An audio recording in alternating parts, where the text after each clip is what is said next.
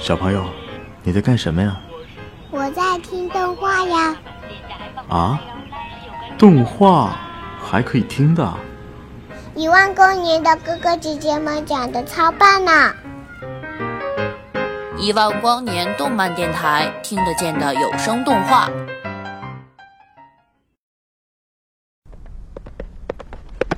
部队终于出发了，三百多号人浩浩荡荡地从营地向灵山山区进发。莫风远远地跟在后面，一直到一个狭窄险要的山谷。这里基本算得上是敌人闯出灵山的唯一通道。这是一个没有月亮的夜晚，一片漆黑中，他几乎没法分辨身边的景物。整支部队在沉默中行进着，只听见杂乱的脚步和枯枝折断的声音。不知多久，直到一处隐秘在峡谷一侧、茂密灌木之中的营地在黑色的幕布中显现。他才意识到这是一次换防，部队开进去了，莫风只得等在营外。过了一会儿，一群疲劳而又饥饿的士兵一边吃着从新来者手中补充的食物，一边慢慢吞吞地从营地里走出。他们步伐散漫，几乎都不成队形，看样子已经埋伏在这里有一段时间了。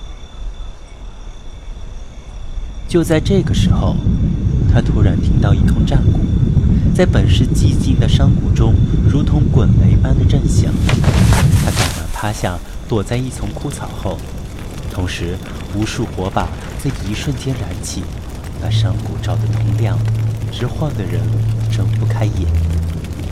每一只火把下面都是一张狰狞的脸，高呼着如同潮水般的冲杀而来。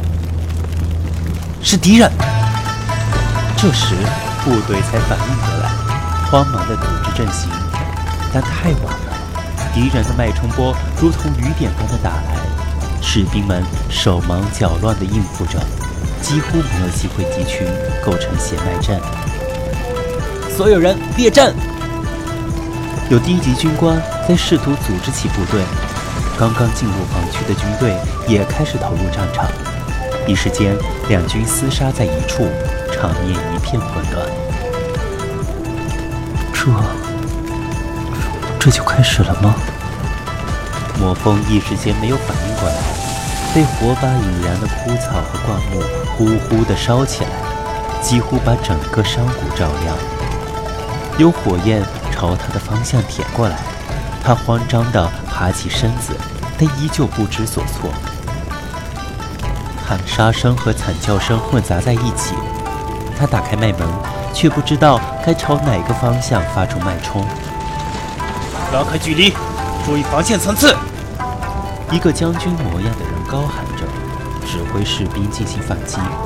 即使相隔很远，莫风也能注意到那人腰间发出幽光的降魔药。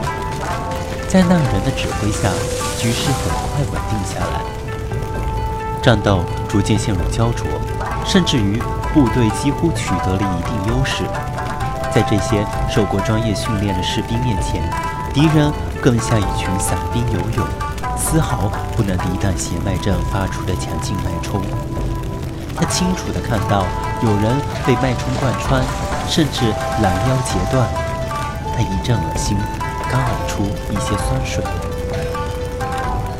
但就在这个时候，伴随着一声大吼，有两人从混战中冲杀出来，直奔向战阵一端的将军。莫风看到，那两个人背靠着背，高声呐喊着，用神乎其神的配合斩杀着一个一个有企图接近的士兵。更近了，现在莫风能清楚地分辨那两人的容貌，一个是跟他年纪相仿的青年。另一个则是一位年老的长者，两杆长矛在他们的手中上下翻飞着，让莫风眼花缭乱。他同时也注意到这两个人也没有佩戴灵药。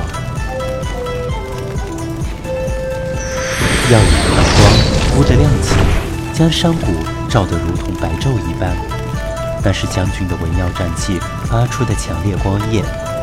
但莫风是不懂什么文耀战气的，他只感到灼热的气浪涌来，刺目的白光几乎晃得他睁不开双眼。在那白光中，他看见那个人迎着光焰继续前进着，丝毫不顾烧焦的衣服和头发。在一片烈焰中，那个人的眼睛似乎都发出光来。啊！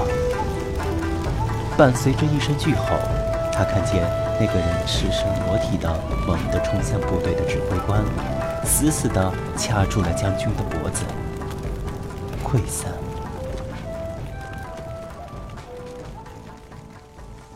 莫风没有看到战斗结束，他趁着混乱，跌跌撞撞地逃离了战场。当他跑出山谷时，天色已经发亮。他脚下一软。瘫坐在一块石头旁，大口大口地喘着粗气。他这才懂得什么叫做战争。太阳从东面缓缓升起，照亮了一切。他的周围只剩下光天化日下的现实。这才是世界本来的样子吗？他抬起头问道。没有人回答他。只有吹过山谷的山风，在他身边呜呜的呼啸。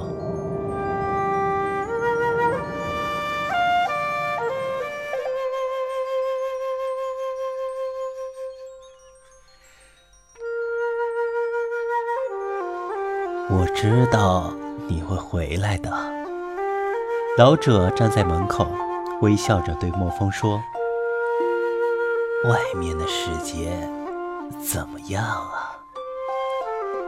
莫风低着头，默默地从小包裹里掏出三个银通，放在老人手里，然后转身要走。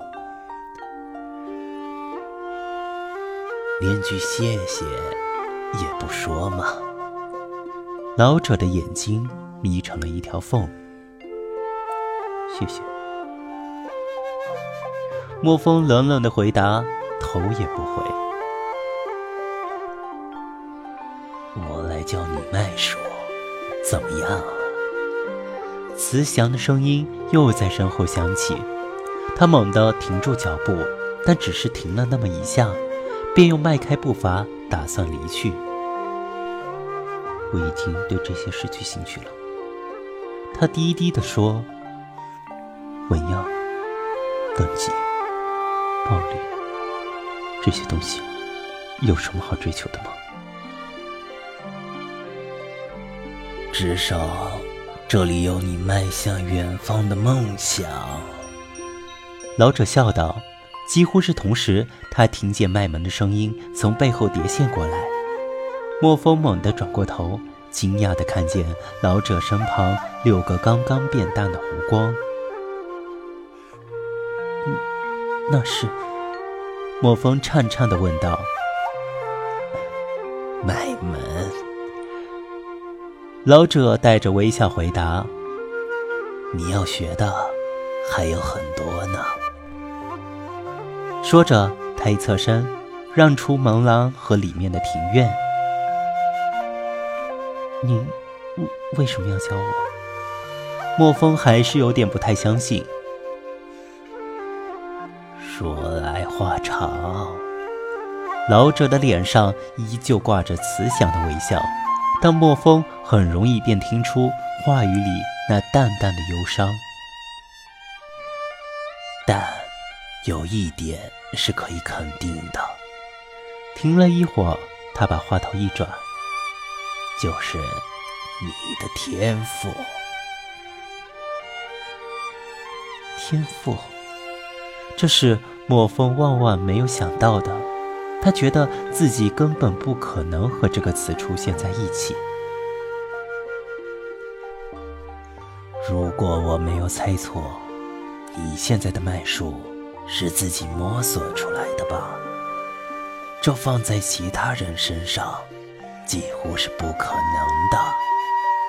他捋了捋自己雪白的胡须，呵呵笑道：“我只是不想。”看到这难得一见的好苗子被埋没罢了。我，莫风还想问些什么，但被老者抬手打断。从现在开始学，还不算晚。老人说罢，转身走向内院。帮我把院门关上。莫风在原地愣了一会儿，然后才像忽然想到什么一样，向院里小跑去。